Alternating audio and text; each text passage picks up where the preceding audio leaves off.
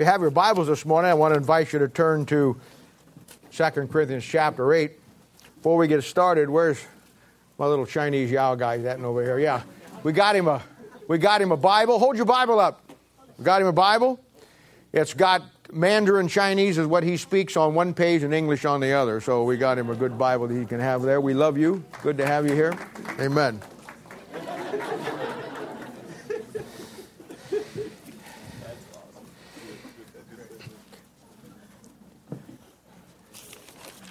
We have learned from our study as we entered into 1 Corinthians chapter 8 that there's two chapters that he set aside to deal with the attitude of heart of the minister.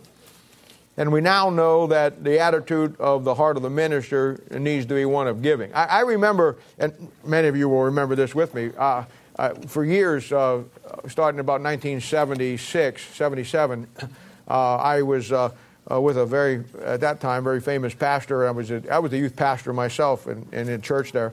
And, and all of you old timers will remember, remember the stewardship banquets we used to have? Remember those?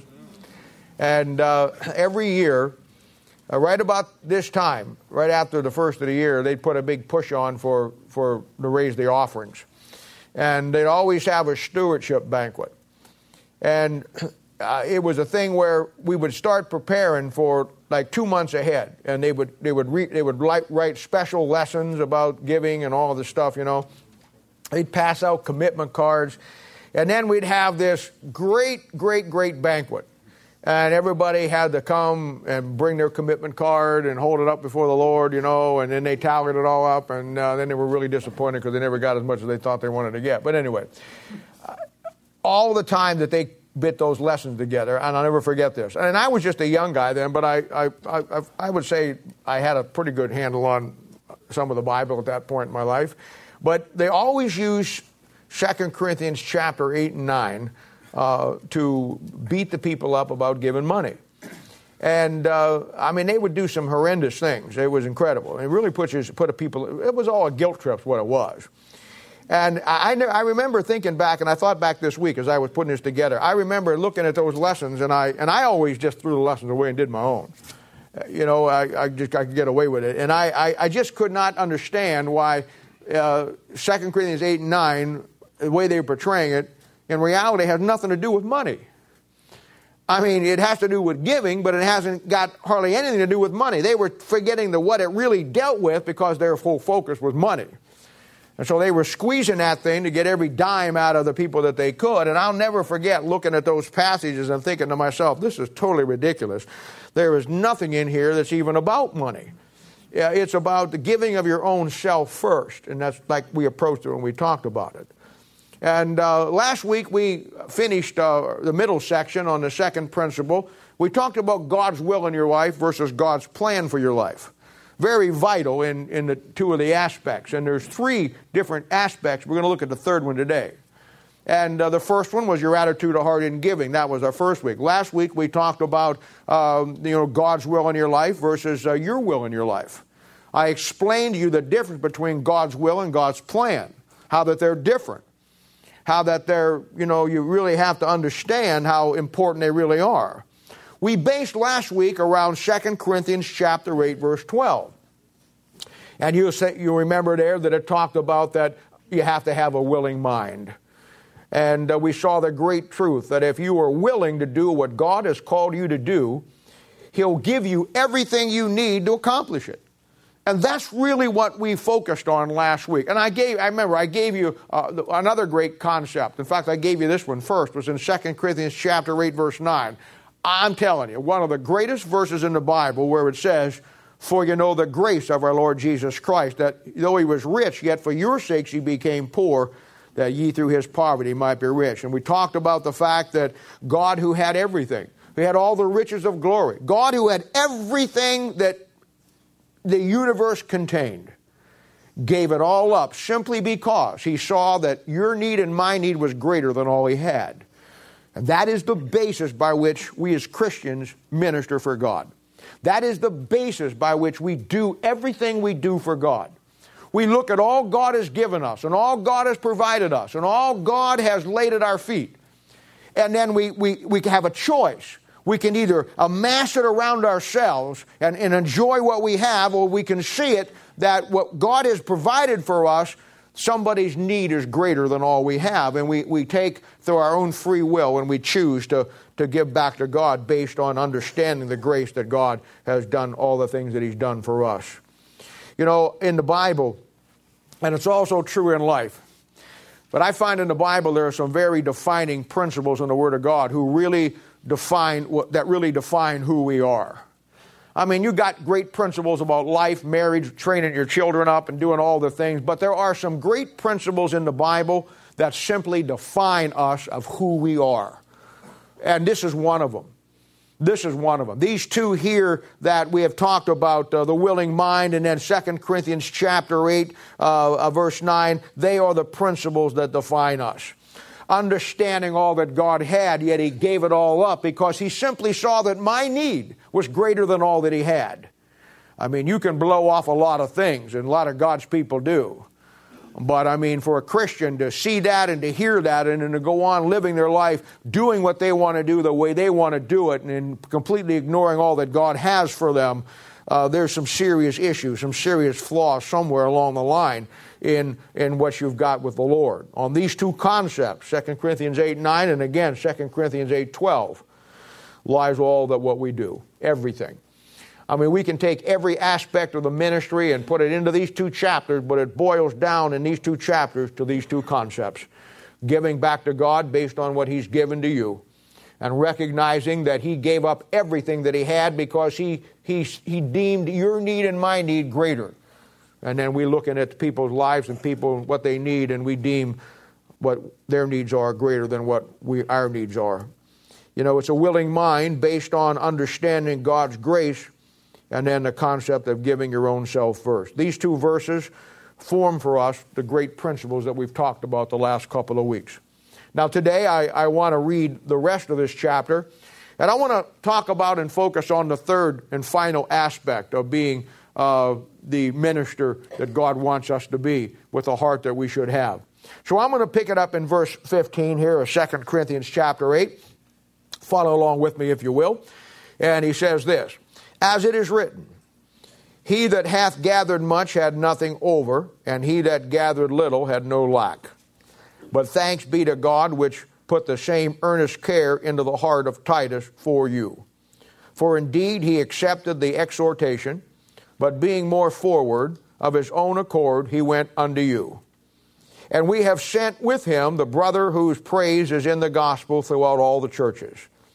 And not that only, but who was also chosen of the churches to travel with us with the grace which is administered by us to the glory of the same Lord and the declaration of your ready mind.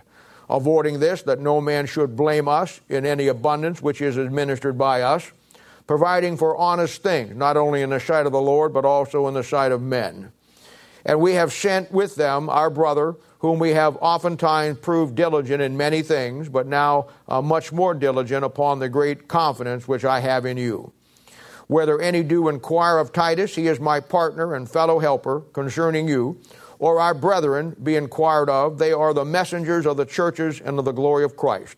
Wherefore, show ye to them and before the churches, and the proof of your love and of our boasting on your behalf. Now, Father, help us to take this last great principle that he, he lays out in this passage as he's dealing with this church. And Lord, help us to see it today. These are good people that many of them want to do what want you want them to do with their life, and they, they want to give you everything that, uh, Lord, uh, back that you've given them. And Lord, help us today. Help us to glean. Help us to grow. Thank you for those that have showed up today, our old friends that have made it back today. And Lord, we love them very much, and we, we know that they pray for us, and as we pray for them. And uh, Lord, we just pray that uh, someday, Lord, uh, uh that we'll all be together in heaven, never have to say goodbye again, and we can just fellowship and be joyful around you and your throne and all that we do. But help us today to be found faithful in what we do. In Jesus' name, for a sake we ask it. Amen. Now, in ending this chapter, uh, and I want to get, get this out of the way first. I want you to be able to put your notes in because I want you to understand how this chapter breaks down before we get to the principle. But in ending this chapter, Paul telling them that he's sending Titus and another brother. Now, it doesn't tell you who the brother is, but if anybody knows the Bible, it's probably without any doubt Silas. Silas went with Paul everywhere and did everything, and he certainly uh, was well known, and that's probably who it is, even though it's not named there. And yet, there's a basic lesson here, and the basic lesson here is another principle for churches, and uh, it is to protect uh, the integrity of the ministry.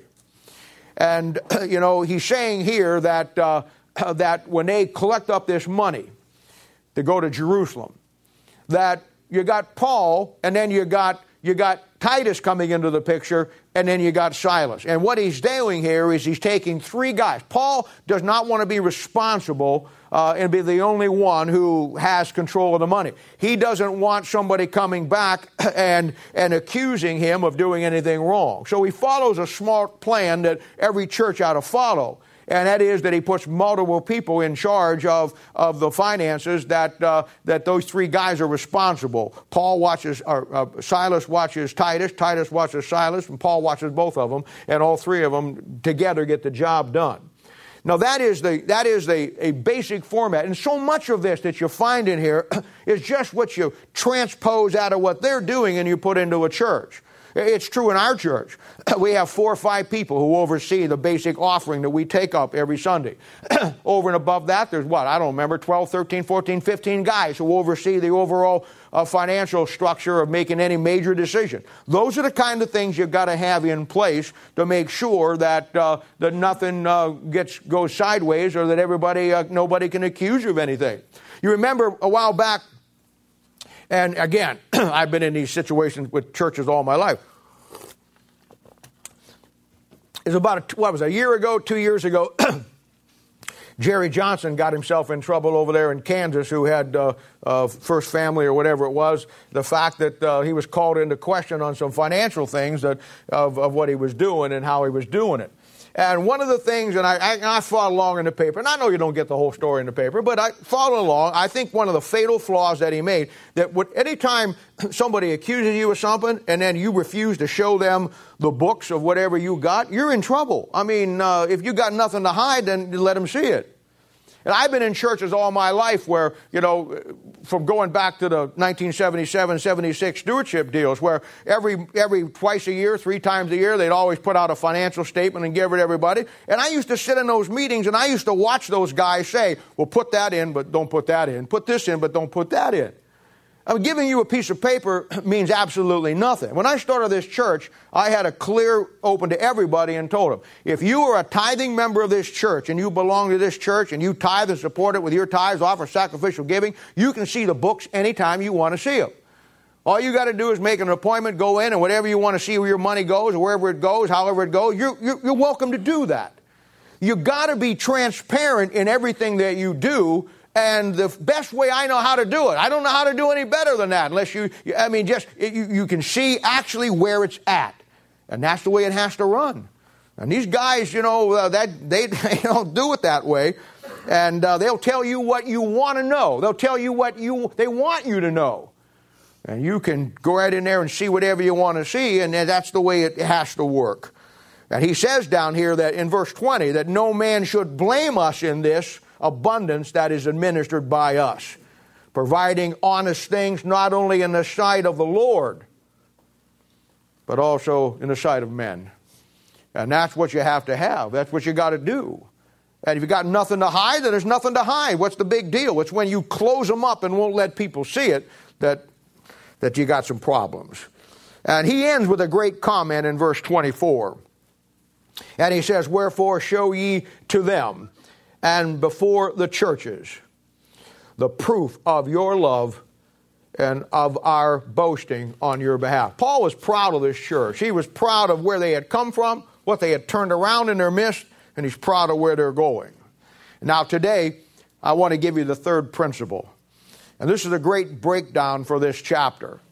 The third principle today is laid out in the first verse, verse 15. Here's what he says As it is written, he that had gathered much had nothing over, and he that had gathered little had no lack. And that's another great principle. Now, this quotation is out of the book. If you don't have it already marked in your Bible, you want to mark it in. This quotation is found in Exodus chapter 16. This third principle will really bring us in our, in our last two points last week. It'll kind of bring it down to a central concept and a central theme. And it's a great breakdown of chapter 8. We've given you some great valuable principles uh, first week and the second week that you should already have those down. Now, today we're going to see in the final analysis, it all comes down to this. You can have everything you want. You can, I can preach to you about all the different things that we talked about, but at the final analysis, at the end of the day, it simply comes down to your relationship, and this is where he's get what he's talking about, and I'll show you in a moment, with your relationship with the Word of God. It's the bottom line. It's where it all begins and where it all ends. And the final principle is very simple. The final principle that pulls it all together is really simple. When it comes to God, when it comes to God, you can have as much of God as you want. There are no limits. God, when it comes to us, puts no limitations on Himself uh, for His Word. God never puts uh, uh, brackets or bounds on how much of Him uh, that we can have. And, and, that's a great concept. And I learned that very early in the ministry. And I think that, uh, I think that most pastors today uh, are a sham when it comes to uh, what, what, what they really ought to be.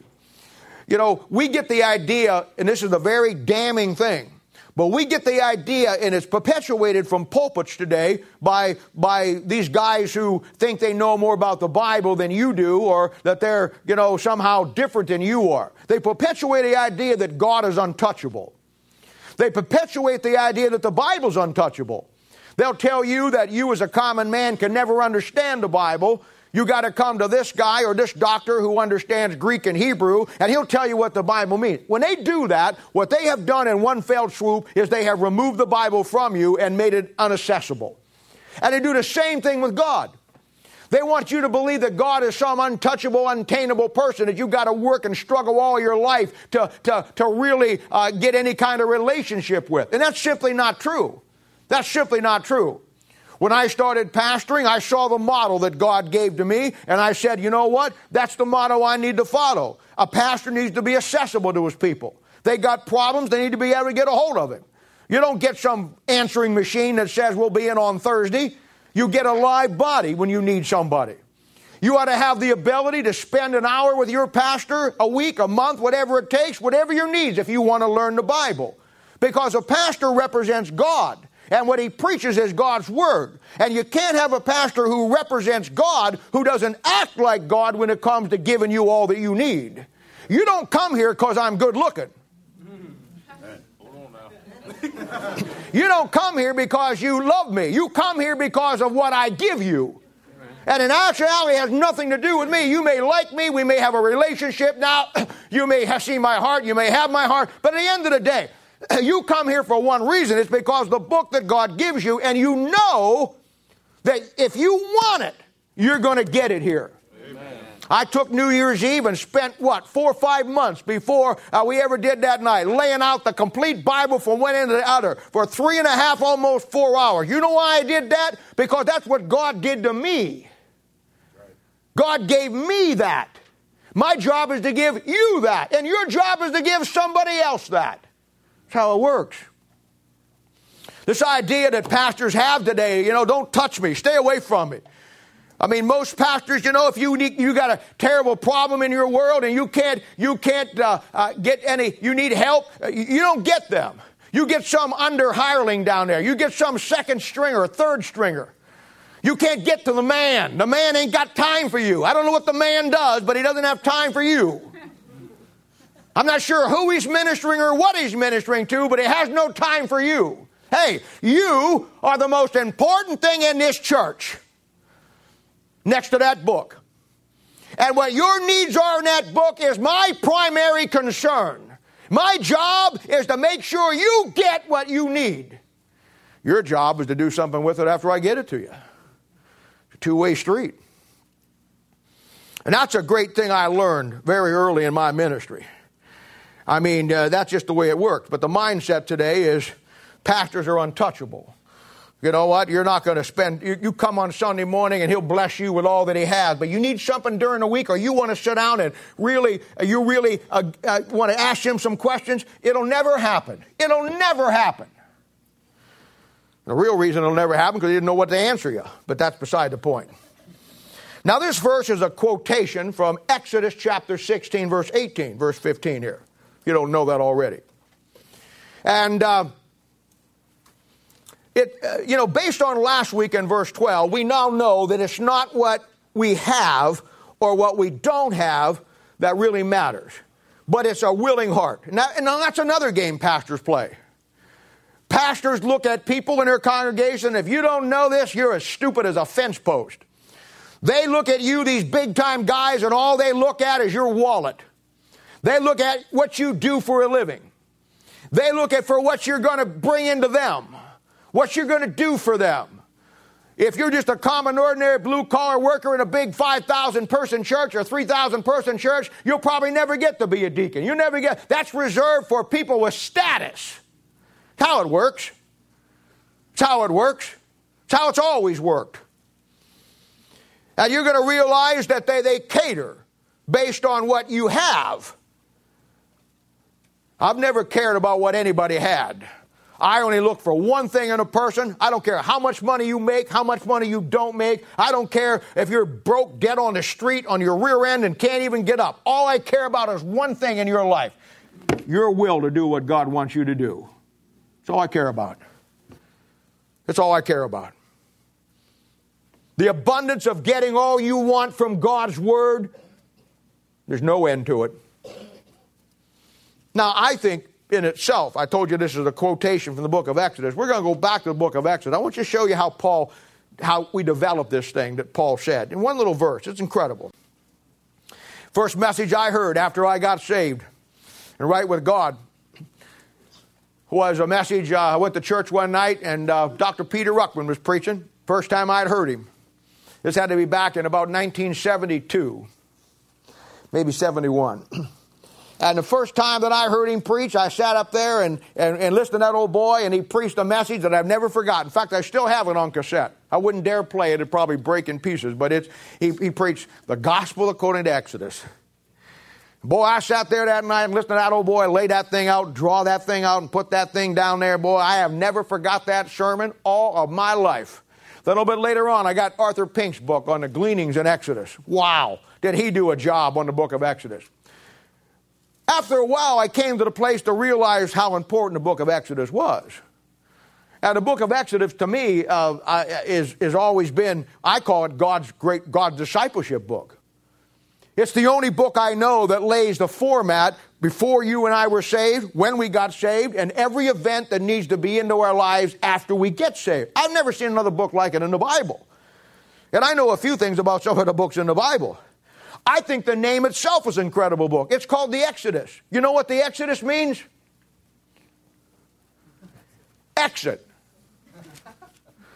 That's a great book. It's a book about somebody exiting one place to go someplace else. You know what? That's what I'm going to do. And the nation of Israel, uh, they exodus, they left. It's a great book. In fact, when I built my 10 discipleship lessons, what, probably 35 years ago, I built on that concept and that format that I found in Exodus. I figured, hey, how are you going to improve on God's discipleship? If these are the things that God wants us to know that He put in His book, I'm going to write my discipleship lessons around those things. And I followed that basic format. And it, it's an incredible format.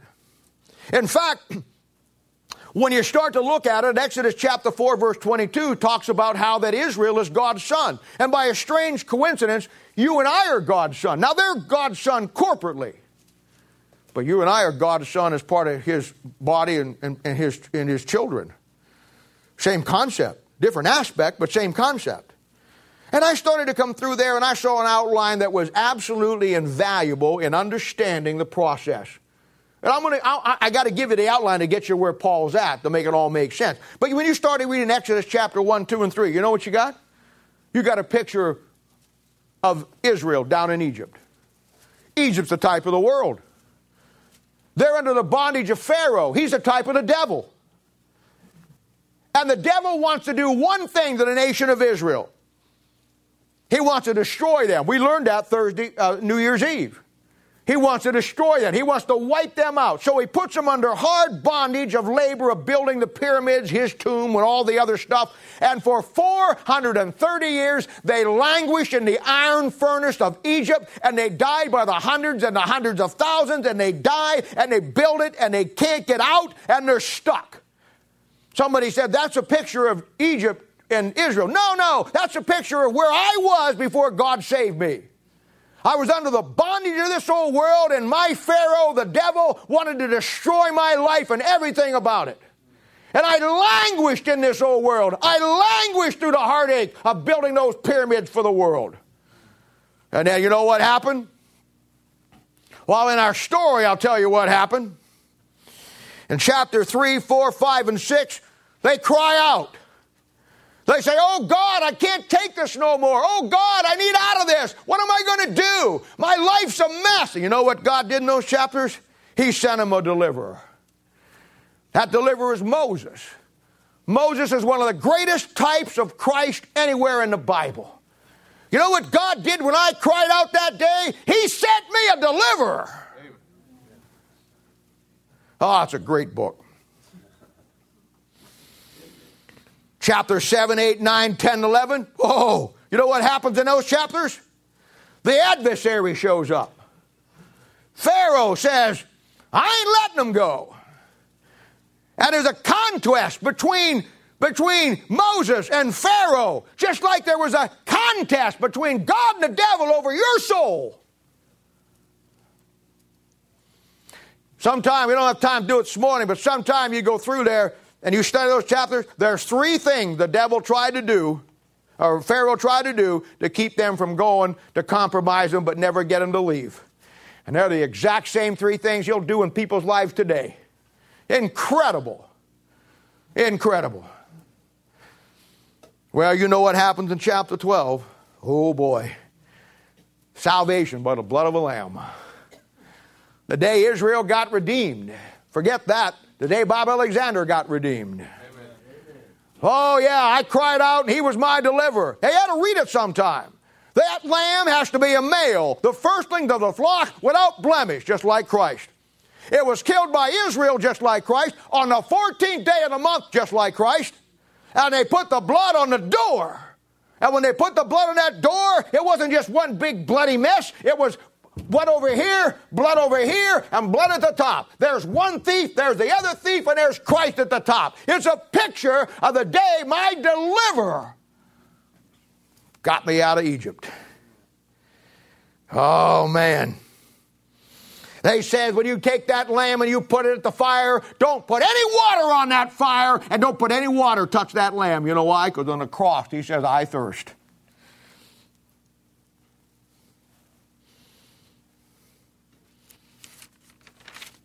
Chapter 13, they come out. Chapter 13 is a great chapter on my sanctification. 13, 1, 13 2 says, Sanctify unto me all the people. First thing you need to know when you got saved, ladies and gentlemen, is you now have been separated from the world. You're going to see it in a moment. This is why Paul's making a reference to it. First thing that happened after you got your exit sign printed on your head as you exited Egypt, this world, you were now separated from the world, never to go back. Never to go back. Wow, chapter 14. Guess what's happened in chapter 14? Well, 1 Corinthians chapter 10, verse 2 says, when they crossed the Red Sea, that's where they got baptized. See, after you get saved, you need to get baptized. Chapter 15 talks about the new song. They call it the Song of Moses, the new song that they now sing. But Psalm chapter 40, verse 1 and 2 talks about the song I sing, where David said, I waited patiently for the Lord, and he inclined unto me and heard my cry. He brought me up out of a horrible pit. Yes, he did. Out of the miry clay, he certainly did. And set my feet upon a rock and established my goings. And he had put a new song in my mouth. Many shall see it and fear and trust in the Lord. There it is. Did he give you a new song? You should have picked it up on your way out. Chapter 16, my Bible. We'll talk about that in a minute. Chapter 17 is my prayer life. That's where you get this concept that we talked about Thursday night that I brought up about 1 Timothy 2 8 about lifting up holy hands. I told you it had nothing to do with these hands. Back there, you got a picture of your prayer life. Everything's in the right order. And when you get to that point there in chapter 17, you got a picture of a battle that goes on. You got Amalek, who's an enemy of Israel, fighting with Israel. And you got Moses standing on top of the rock watching the battle. And he's praying for him. And the Bible says that when he, he lifts his hands up to God, uh, the, the, the battle goes their way. And when he gets tired and he drops his hands, the battle goes Amalek's way. And the Bible says when he got so weary that he couldn't hold his hands up, Aaron and Hur came over and helped his hands up. That's a picture when you're weary in your prayer life because of the battle you're fighting. You get your friends on your prayer group holding up your hands. Moses didn't fight the battle. Joshua fought the battle, a type of Christ. Your job and my job is to do the praying. Jesus does the fighting. Ah, Exodus is a great book. In fact, I may never read another book in the Bible again. I did spend my life reading that one. Chapter 18. He talks about the people you got to be careful of in your life after you get saved. This is a great story about Moses and Jethro. Jethro was Moses' father in law.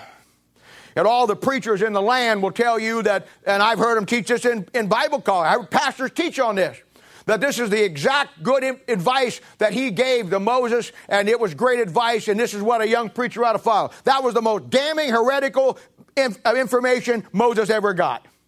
It was totally against God. It's a picture that once you get saved and God starts working with you through that book, you don't need some highbrow guy out there to tell you what the book means. It'll take care of itself. Great chapter. You've talked about it before on Thursday night. Chapter 19 through chapter 24. There he talks about the Old Testament law. He goes through it, and you learn how the Old Testament law will affect you.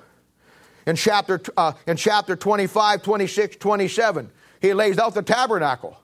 And now you find that it's a picture of your body and your life. There's seven pieces of furniture in that tabernacle that match up to the seven things we have to have in our life to have a relationship with God. It's incredible. See how it brings you through? Chapter 28 through chapter 31 is the priesthood. You're a priest after the order of Melchizedek, the book of Hebrews says chapter 32 through chapter 40 deals with the work of the ministry. Uh, nothing I know of. No other book in the Bible that I know of lays out the right order with all the aspects of from before I was saved, the day I got saved, and puts every order of event exactly the way it's supposed to be for every believer in this room today. Now, Paul, when he quotes this, he's quoting in 2 Corinthians chapter 8, verse 15. He's quoting out of the section that we just kind of skipped over because I told you I was going to come back to it. Now, chapter 16. He, he, he focuses on the Word of God. And the verse he's quoting there is 16, uh, chapter uh, 8, verses 16 and, uh, excuse me, in Exodus, I'm sorry, is chapter 16, verse 17. And the key to my will and my attitude of heart with God, as I've already told you, comes down simply to a book and what you're going to do with it.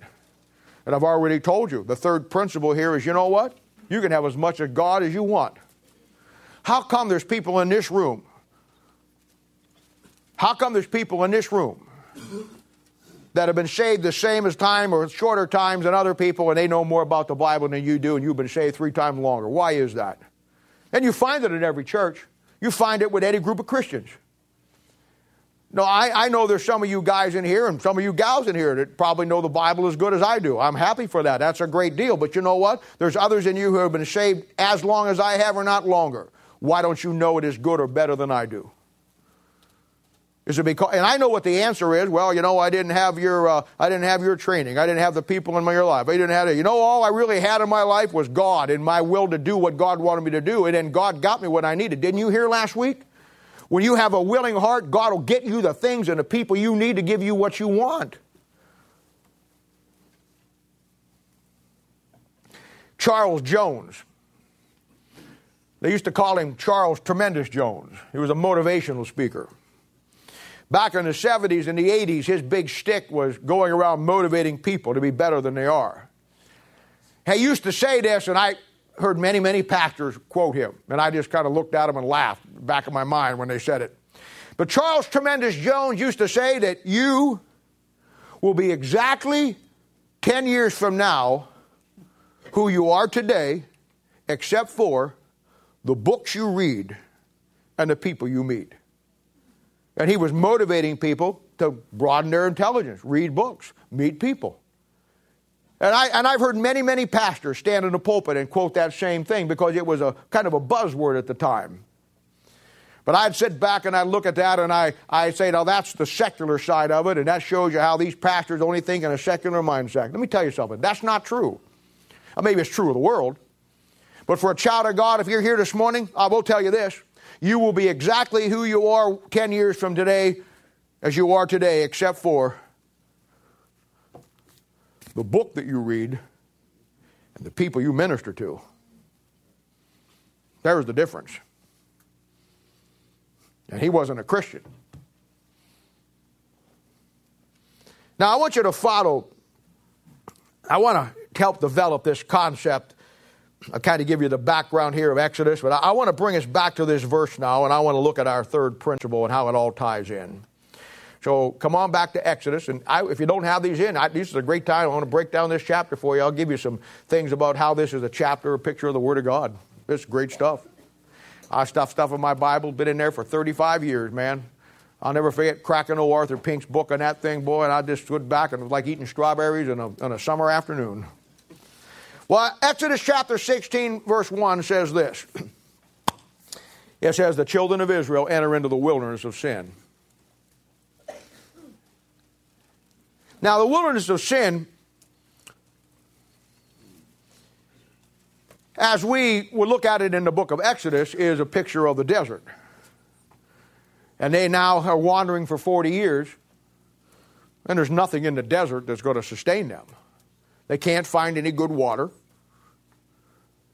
There's no good food to eat, no McDonald's, nothing to place to go get any food. They're out there in a wilderness in a desert. And it's called the wilderness of sin.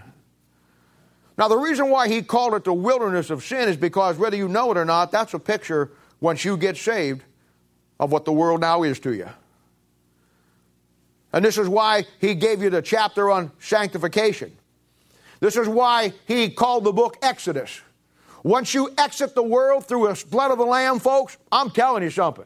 There ain't nothing on this planet that's going to satisfy you ever again in a physical sense if you're truly saved if you're truly saved. From this point on, nothing that they went anywhere they went, nothing in that desert sustained them. And once you get saved, there's nothing in this world, no matter what, who tells you what. Once you get saved, there's nothing this world has to offer that's going to sustain you. It will destroy you, but it'll never sustain you. To call the wilderness of sin. Nothing there that satisfies them. Nothing there that will give them no water, no food. Remember now, water is a type of the Word of God, and so is uh, uh, meat as a type of the Word of God. And what follows once they enter into the wilderness of sin is the greatest picture connecting to your Bible, going back to why Paul used this quotation. It's a picture of what God gives us to sustain us in our journey through the wilderness of sin. Now, I want you to see 14 things here they're out in the wilderness out there. They got nothing to eat. They got no water. They got water out of a rock. That's another story. That rock's a type of Christ. But they got nothing to eat. And supernaturally, God gives them something called manna.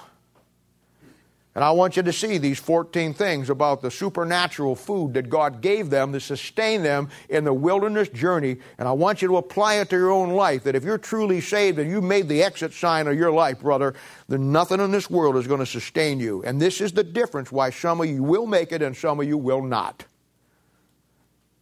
I made a little statement a little earlier about we got 60 people for the people ministry, and we'll be down to 40 by the second round.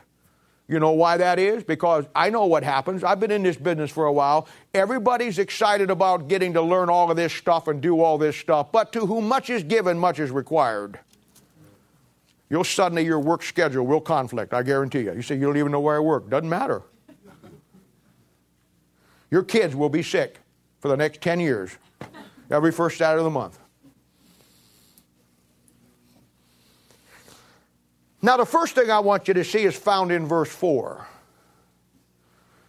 That this manna that God brought down to them was a supernatural gift to them from God, and shows your Bible.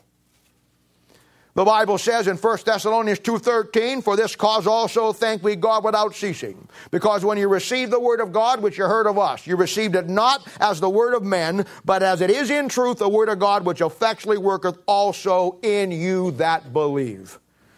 When that manna came down, it was God feeding them supernaturally with the bread that He gave them.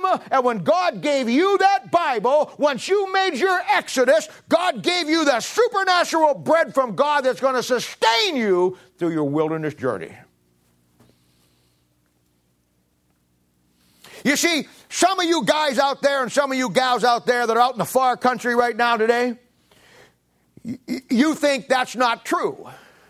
You think that you can drink your booze, smoke what you want to do, do what you want to do, go where you want to do, keep one toe in Christianity and the other full 90% of your body in the world, and you think that you'll sustain yourself that way. Well, see, this is where the devil deceives you. It may work for the short term, but the long term, when you lose your marriage, you lose your kids, they won't come to church anymore. They want nothing to do with the Bible, nothing to do with the gospel, and you're sitting there with a big frog smile on your face saying, Wonder what happened.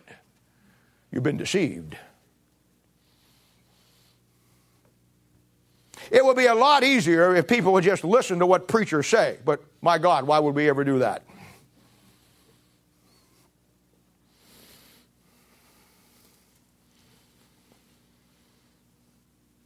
When he brought that supernatural food down to them, it was theirs. He gave it to them by God's design. It came, it came, it came from God to them. And that's the second thing I want you to see. And you find this in verse 13 and 14.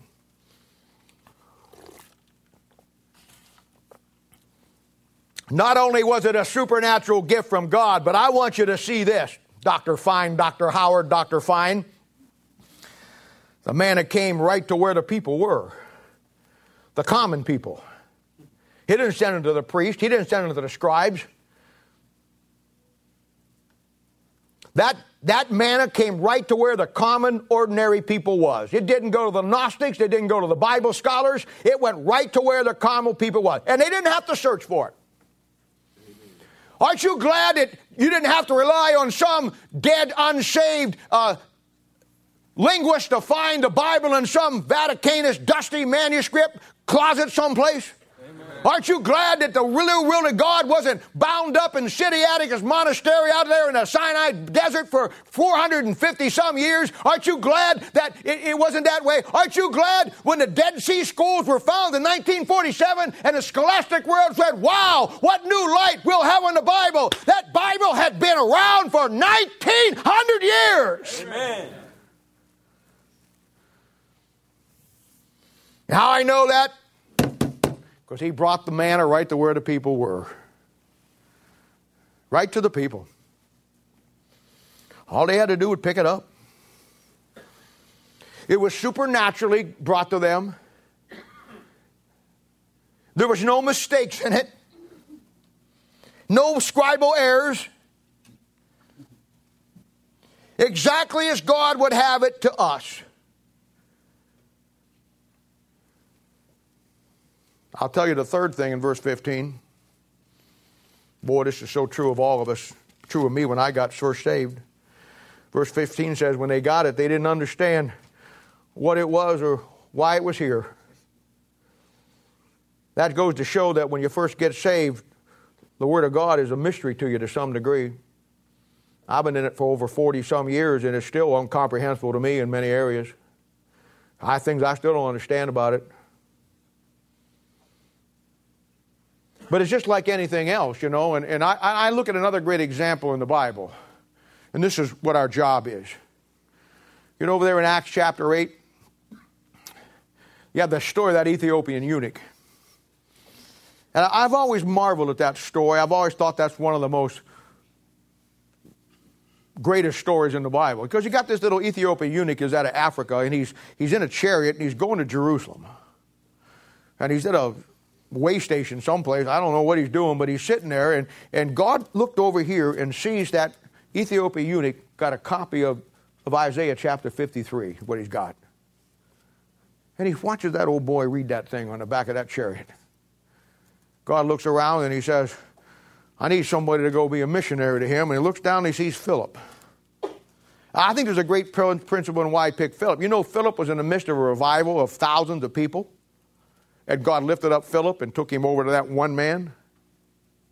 You know, I know evangelists that won't come to a church to preach unless you can guarantee him a crowd of 5,000 people because he thinks his ministry is too valuable. Your ministry is never that valuable. You are never that valuable. Why God didn't need Philip there. And you know what? Philip didn't even argue with God. He didn't say, Well, Lord, you know, I got something going over here like like we would do. Well, I got man, I just had twenty eight hundred people saved last night. I don't I know I gotta get all their names down, you know, and get their tithing records and everything. You know, I, I can't get over there. He never said a word. He went right where God wanted him to go. And when he come to that chariot, greatest line in the Bible, as far as I'm concerned, of what our ministry really is, he sees that old Ethiopian eunuch sitting back there reading Isaiah 53. Isaiah 53, by the way, is the crucifixion of Christ on the cross, the blood atonement. And Philip walks up and says, Great opening line. Understandeth what thou readest? And that Ethiopian eunuch looked up him in the greatest words that heaven ever heard. How can I, except some man guide me? You see, people don't understand the Bible. The natural man receiveth not the things of the Spirit of God. You know what your job and my job is once you understand that it's giving of yourself first? That it's your attitude of heart and a willing to minister. You know what your job really is first?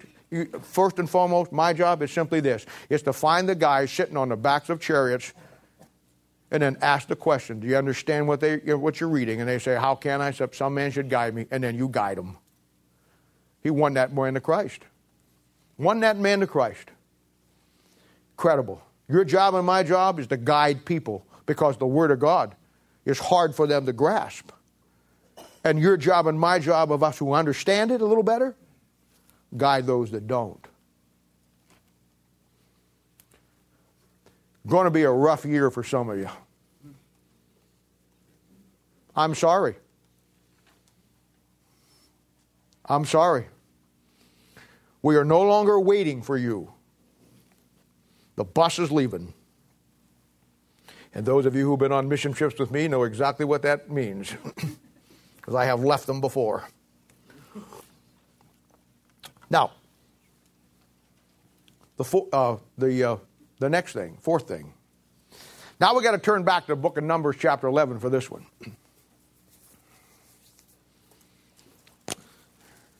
Because the fourth thing I want you to see is that not everybody was happy with the manna.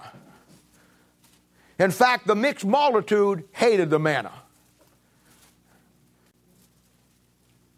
And we know now the man is the type of the Word of God. He says in, in, in, in Numbers chapter 11, verse 4, let's pick it up.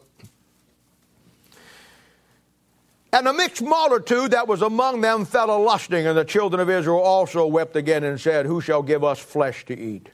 You see, that's what the mixed multitude always focuses on. You see that, don't you? You want to mark that word flesh. The mixed multitude's always concerned about their flesh.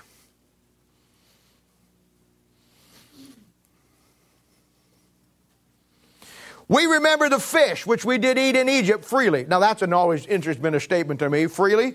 They beat your back with whips. They kicked you. They beat you. They ran over you with you with bricks. They did everything in the world. Your grandfather died in it. Your father died in it. Your grandmother died by being crushed. And they worked you 20 hours a day and gave you four hours off and then put you back to work again. They starved you to death. They didn't give you a squat to eat. And you look back at the world and think how free it was. That's the mixed multitude. That's why you still drink your booze. That's why you, you, you, you still have one foot into the world. That's why you don't see the things of God as important. You got a, you got the mixed multitude in your life. And then when something tragic happens in your life, you say, I wonder what happened to me with that. You need a brain transplant. No, you don't. You need a heart transplant, what you need. You're so stupid you can't even figure it out. Mixed multitude will screw you up every time, every place, everywhere. We remember the fish, which we did in Egypt the cucumbers, the melons, and the leeks, and the onions, and the garlic. Well, I'll tell you what, the mixed multitude, when you eat what you eat, you get a great and grand case of gas. That's all they bring to the party. Look at their attitude toward the book. But now our soul is dried away, and there is nothing at all beside this manna before our eyes. Oh, yeah, all you got's the Bible. Oh, what a terrible thing to go through life with. That's the mixed multitude. They didn't stand for it. They didn't like it. And they always were a they always were a problem for the nation of Israel. I've told you many, many times when you get Exodus, you Exodus your old friends. And I don't care what church you're in, I don't care where it's at. You're going to have mixed multitude people in every church on this planet. My advice to you is to mark them, find out who they are, and stay away from them.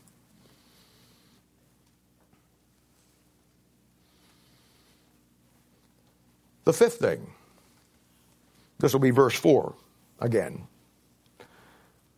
The manna was gathered daily. Then the Lord said, I will rain bread from heaven for you, and the people shall go out and gather every day. You need to spend time in the book every day. I guarantee you, you feed, we feed our face three times a day, probably more than that for some of us. We don't miss our meal when we want to feed the flesh, do we? And we like what we like. We don't like this restaurant, but we like this one. We like this type of food, not this. Nothing wrong with that. We make sure we don't miss any meals when it comes to this old flesh, but boy, we can go weeks, days, months without ever eating the spiritual food that God provided for you. And then you wonder why you got problems?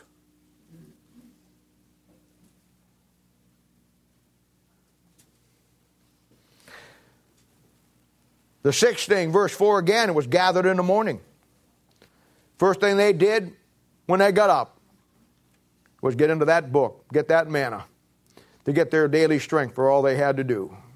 You know, I don't know if you know it or not, but the, the most important meal you have in your life is breakfast. Breakfast is the most important meal of your day. And the reason for that is, on a biblical plane, is because if you know your Bible, you know that while men sleep, the Bible says that God uh, creates, and you go back to Job chapter 33, you find how God structures your night while you sleep for the next day. And, uh, and you don't, you know, you're not, you don't eat when you're during, during the night. Uh, you really shouldn't eat a lot before you go to bed. I know we all do, but you should try not to because uh, that time is so important in your Bible that uh, God does some things with us while we sleep at night. It's a time that your body gets as close to dying. And uh, it's a picture of you going to bed. It's a picture of dying. The Bible says you sleep. You know, you go to sleep over here and you wake up in the morning, picture of the second coming, all that stuff. But the bottom line is this you go for eight or nine hours uh, and you don't eat. And then when you get up, you, you've been in a fast all night and now your body is getting up and ready to go to work. And so, what you've got to do is get some strength physically. And so, what you do is you have breakfast, or in other words, you break the fast. Breakfast. Breakfast. You ought to do the same thing spiritually. I'm not saying you got to read the whole Bible through in the morning before you go to work, but you ought to have some kind of, of, of spiritual indigestion of food inside of you that you take in in the morning. Because it's the most important meal, not only physically, but it's the most important meal that you got spiritually to break that fast, physically and spiritually. Because it's the most important meal, not only physically, but it's the most important meal that you got spiritually to break that fast, physically and spiritually. Now, the seventh one.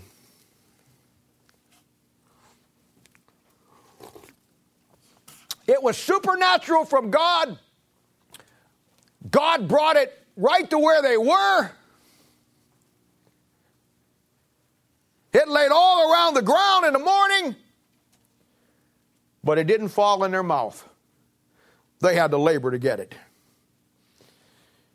1 Timothy 2.15 says, The study to show thyself approved unto God, a workman that needeth not to be ashamed, rightly dividing the word of truth. You got to work to get that book. Hey, look, I did New Year's Eve. I laid that whole thing out. I spent three and a half, almost four hours going through it. I got the stuff on DVD for you. I got the charts printed out for you. I got everything you need. But I'm not coming over and doing it for you.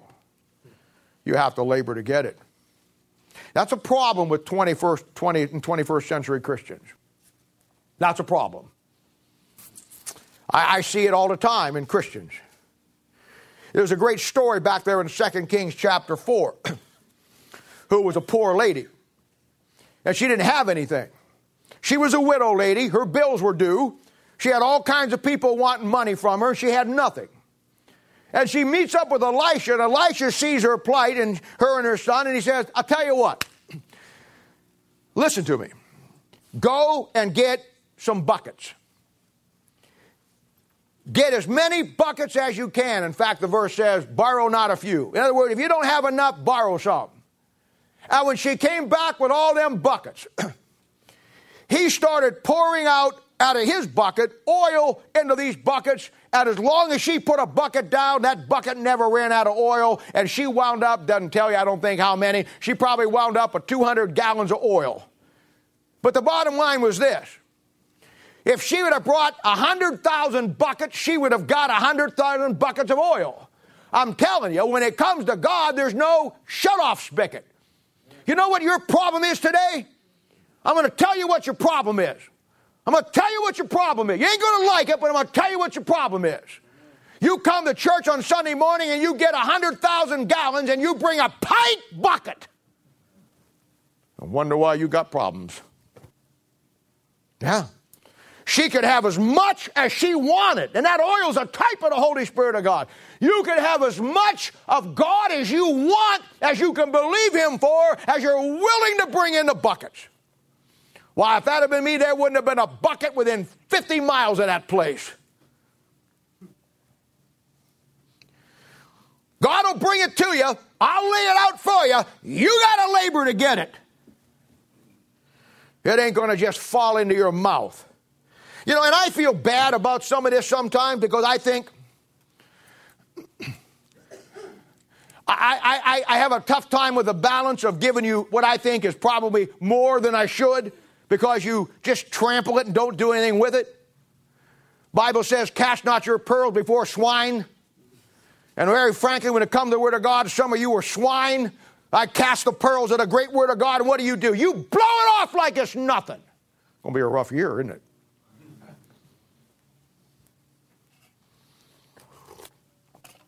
But then I look at it on the other side. If only four or five of you, two or three of you, shoot, if only one of you really gets it and do something, that's what my job is. My job is to put it out, not worry about who does what with anything. God will take care of that. And in the process, sometimes I'm pleasantly surprised. God's people do more with it than you expect them to do sometimes. But then some things also never change. I can give all the Bible you want.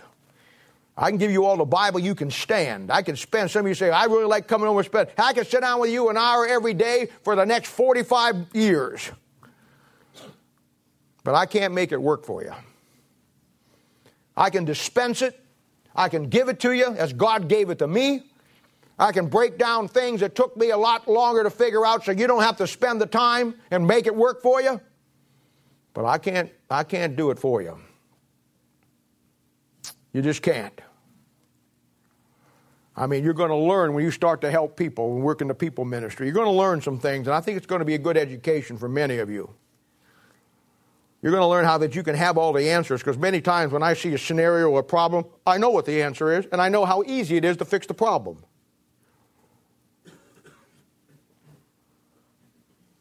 And people get the idea, you know, well, we just, you know, there's an easy way to fix it. I, I, I, don't know. I don't. There's never really, really. I mean, when I say easy, easy compared to the way it's probably going to go, but there's, there's, you can't undo something faster than you did it. I mean, it just takes some time. People are always looking for the fast track, you know. I mean, you, say, well, you know, come to, come to our church because you really get the Bible. And that may be true, and I want you to come to this church, but there have been people coming to this church since we started that haven't grown one inch spiritually. So is either something wrong with me or the church or there's you. And when people leave, it's always us. You know, I'm not going to that church anymore. You know, I'm mad at him. I'm mad at this. I'm mad at that. You know, and, and then what wind up? They wind up not going to any church. So the problem wasn't me or the church or the Bible. The problem is they didn't really want to hear what they wanted to hear. So now they finally just use that as an excuse. People do it all the time. I told you last week, you know, I, I, all my life I've had parents come up to me and say, "Well, my kid, you know, he really, you know, he really, you know, he's a, I'm having a problem with him. If you would put him with some good people and put some people around him, or, or you know, my husband, my, my kids, you know, they get, get some around some good couples. And I understand that concept, and I've done that many, many times. But I want to tell you something you got to have something to work with before you can, it works. I mean, the fact that I could put, take anybody and put 100 people around them, but if that person doesn't want to do what's right, it's wasting everybody's time. I mean, it isn't going to work. I've never learned how to change your heart. God has to do that.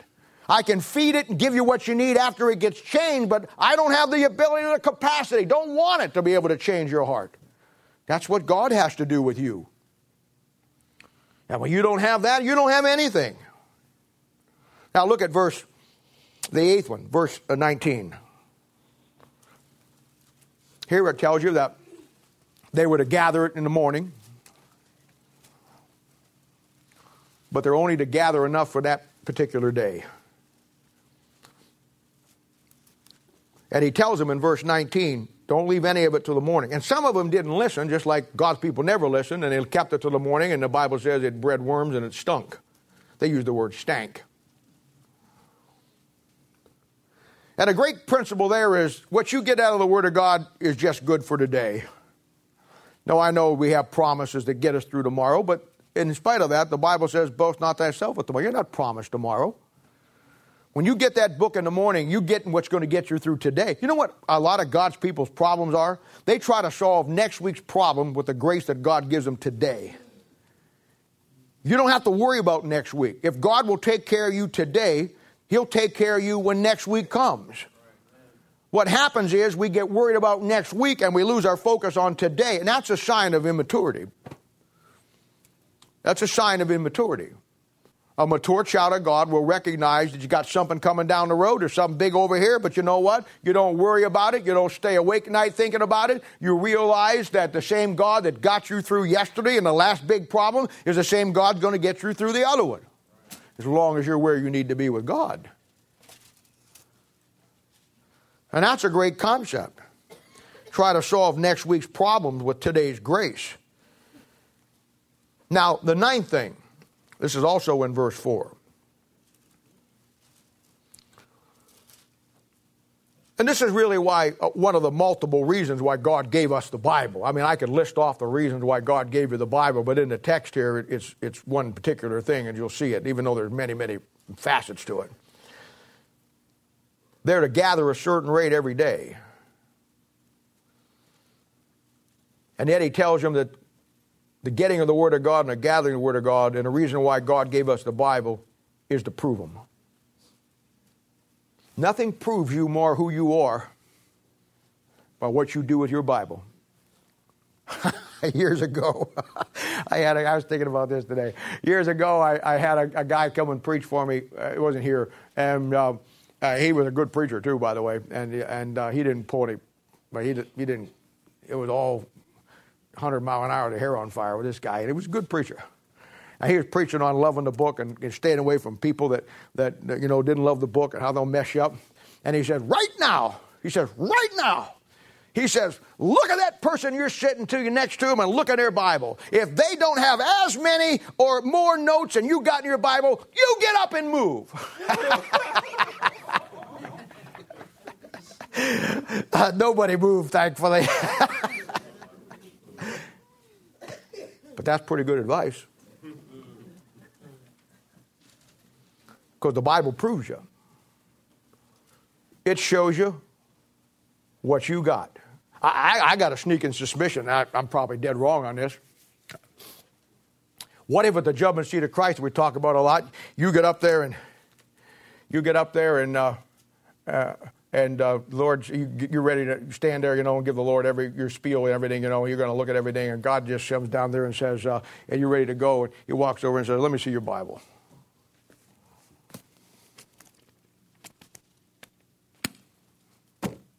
On your way, bub. One time years ago, this is funny too. this is how stupid I was when I was younger. Not much smarter than I am now, but anyway we were having a Bible study, and I had just got my my wide margin, my first wide margin Bible. In fact, Barb got it me for my birthday. I still have it, and I was so proud of it.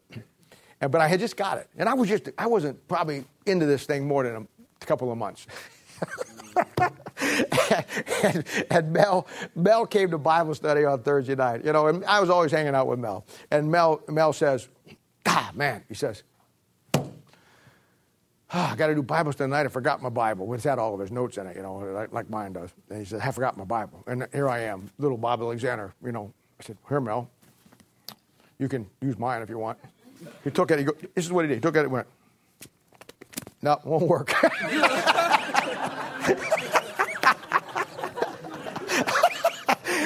you know, most people would have got brokenhearted or got downtrodden or, you know, thinking that, you know, oh, you know, uh, you get, no, no, I didn't get my feelings hurt at all. It registered with me. It wasn't, it wasn't going to help him any because I had no notes in my Bible. Seventh seat of Christ is going to be interesting. Number 10. They were to gather enough for all of their family members too. Verse 16 says, Every man according to his eating, according to the number of your persons. Take ye every man for that which ye are uh, in your tent. See, you don't just you don't just gather enough for yourself, you got to gather enough for your family. You got kids, you got to make sure they get fed. You know, the greatest example of this anywhere in the Bible, and I don't have time to get into this morning, is, is, uh, is Proverbs chapter 31. I, I, go back and think about little Gavin up here last week when he did his little letter to, in school to God. Somebody's, somebody's feeding him right. Be that age and, and have that concept of God. I guess somebody else was telling me he was laying out the eternal security to somebody and just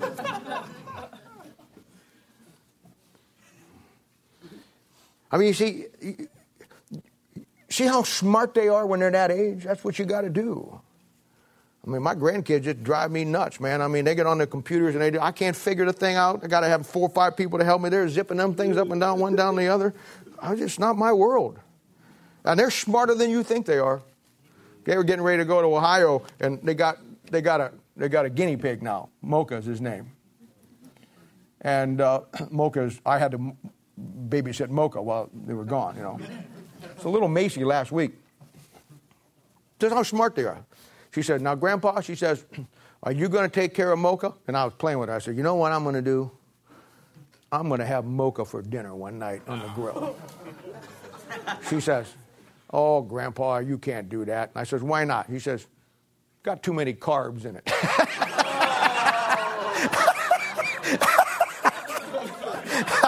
Okay.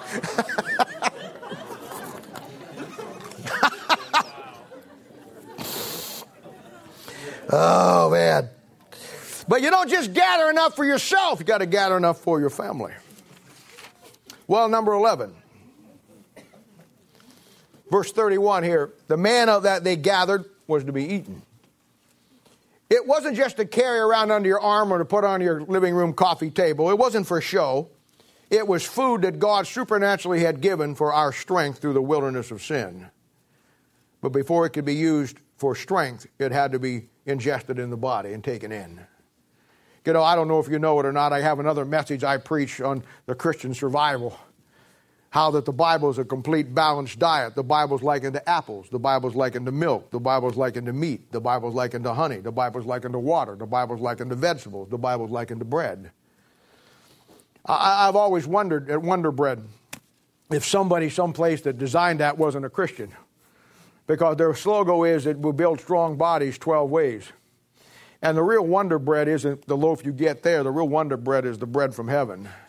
And it does build strong bodies 12 ways because there's 12 tribes of Israel and salvations of the Jew. But you have to eat it. The 12th thing the manna was preserved for future generations. Verse 33 and 34. I don't know if you know it or not, but that Ark of the Covenant had three things inside it. It had the manna, which at the end of this chapter they put in there and keep it up for future generations. It has the Old Testament law that represents the nation of Israel. And then there's one other item that's in there, and that is Aaron's rod that budded back there. And Aaron's rod is a picture of the church. So in that Ark of the Covenant, which is a type of Christ, you have three things that are eternal. You have the manna, Word of God, Israel, and you have the church. And those three things are put into that ark and preserved. And don't you tell me the Word of God is not preserved by God. Don't you tell me that the Bible I have in my hand is not without error. That Bible I got was preserved by God. It was inspired by God and preserved by God, and it was down through the line for me. Uh, it's the book that you know how I know it's uh, it, it's preserved of God because it was written for another reason to preserve you. You know how I know it's preserved of God to me perfectly? Because not only was it written to preserve you, but it's preserved your marriage and your family. You know how I know it's not only preserved perfectly for me, but preserved for me to preserve me, but for your kids to preserve them. Yeah, that book's eternal, all right. Well, now we come to 13 and 14, and they kind of go together here. And it really set the stage for why, uh, you know, some of God's people are the way they are. The first thing I want you to see in verse 12 and 14 is the manna, this will be number 13, is the manna, when it did come supernaturally, it came while they slept. Bible says it rained down, I guess, like snow, you know, and covered the ground, the camp all around them. And when I look at that, I always thought, you know what? The fact that it was supernaturally made of God, and the fact that it was brought to them by God right to where they were, and the fact that while they slept, it all come down was around them. The accessibility of the Word of God, just like you have it in your lap today, brought upon a decision. Because the Word of God is to prove us. And in the morning when they get up and they pulled back that tent flap, they looked out there and the manna, the Word of God was all around them. They had two choices. They could either pick it up, labor, and get what God had for them, or trample it under their feet and go the way they want to go. And that's exactly what we do with the Word of God. The fact that God has given you the book, provided you that supernatural food, given you everything that He's given you, the accessibility of the Word of God puts you and me between a rock and a hard place. Tomorrow morning, when you get up, you'll do one or two things. You'll take the manna God has provided for you, or you'll walk through your day and trample it under your feet. It's as simple as that. Then the fourth thing, and this is the last thing, and this is where our principle that Paul's coming through, and he's quoting, and I saved it for last, but I want to set the whole theme of this thing so you can get it. In 2 Corinthians 8.15. Now, found in, in verse 16, 17 of Exodus, here's what he says, and this is what Paul's quoting. And the children of Israel did so, and gathered some more and some less. See, the great truth behind the principle that Paul was teaching the church at Corinth is their attitude of giving of themselves first. It's real simple and it makes the point for all of that everything that he said. When it comes to the things of God, which we've talked about, when it comes to you learning the Bible, which we've talked much about, when it comes to doing the ministry, which we talk about all the time, when it comes to having the ability to work with people and help them through their issues, when it comes to building a relationship with God that works for you and everything you do in life, God puts no limitations on it. You can have as much as you want. It's on you. Not your circumstances, not your marriage, not your husband, not your wife, not your this, not your job. It's your choice. Some gathered more, some less.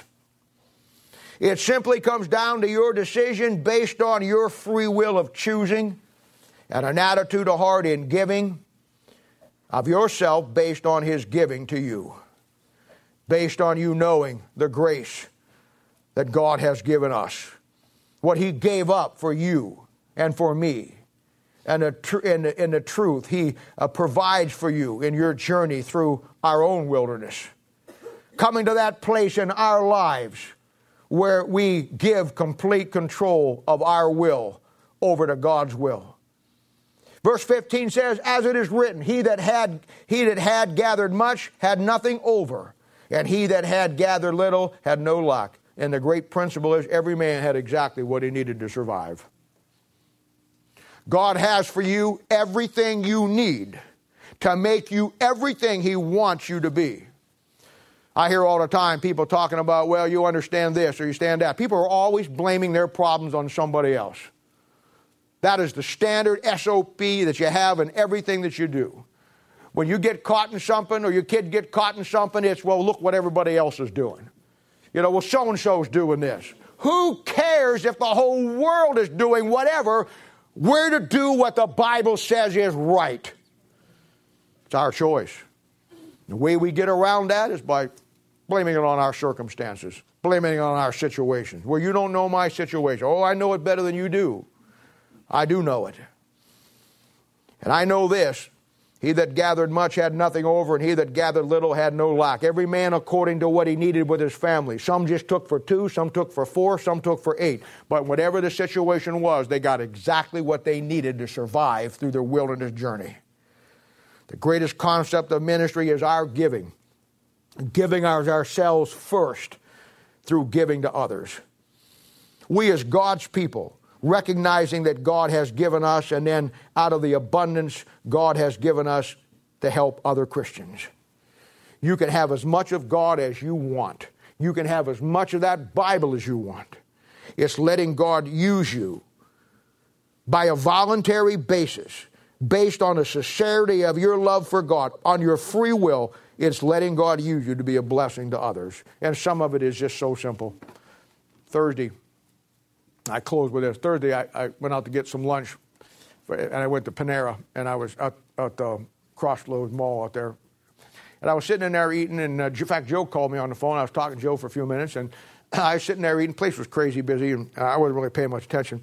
And I, I felt somebody on my shoulder, and I looked up, and here was a lady that I hadn't seen for probably 30 years. I, I, don't remember her name. Yeah, you probably would know her. I don't remember her name. I, and, I, and she didn't care that I didn't know her name. It wasn't like, you know, sometimes you're in those situations, you, you're stumbling, they kind of wait for you to see if you know the name. She didn't do that. She walked over and she looked at me and she says, Bob, she says, I saw you come in and I saw you eat. And she was over with another one of her lady friends over there. And I said, You know what, Bob? She said, Put her hand on my shoulder. She's reading down. She says, 25 years ago, you told me the gospel and I accepted Christ as my own personal Savior. And she said, This is nothing compared to what you gave me, but I went over and bought you a chocolate chip cookie and I want you to have it today. Thank you for what you did for me. Now, that chocolate chip cookie probably cost her what? A buck and a half? In fact, I think they got a deal if you get one for a buck if you get your food there. It was worth a million dollars to me. I looked at it, didn't want to eat it. In fact, when I did finally eat it, I broke it in six pieces so I could enjoy it six times thinking about it. Doesn't take, some, you know, my point is this sometimes it doesn't take much to be a blessing to somebody. Sometimes it really doesn't take much to mean something to somebody. But the job of you and me is to let God to use us to be blessings to other people. A lot of people have marital issues, have personal problems, they have problem with their children, they have this, some kids have situations. Our job is to be a blessing to those people, to help them. Sometimes you have to deal with it in a hard way, but that's still what we're supposed to do.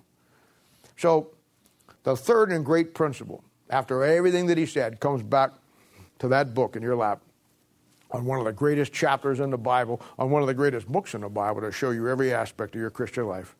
And it simply goes down to this Leave here today knowing, without any doubt in your mind, you can have as much of God as you want. You can have as much of that book as you want. You can know as much about it as you're willing to invest your life and let God show it to you. Because that book was given at the end of the day to prove us. Prove who does, prove who doesn't. It's that simple. Next week when we come here, I think you're going to really enjoy some of the things that we're going to do this next year, and it's going to be a, a great Sunday. So come praying, and uh, we'll have your DVDs back there if you pick, people want to pick them up. Let's have a word of prayer. I'll give you about five minutes, and then we'll we'll call the restart people up, and, and we'll get everything organized and ready to go. Let's pray.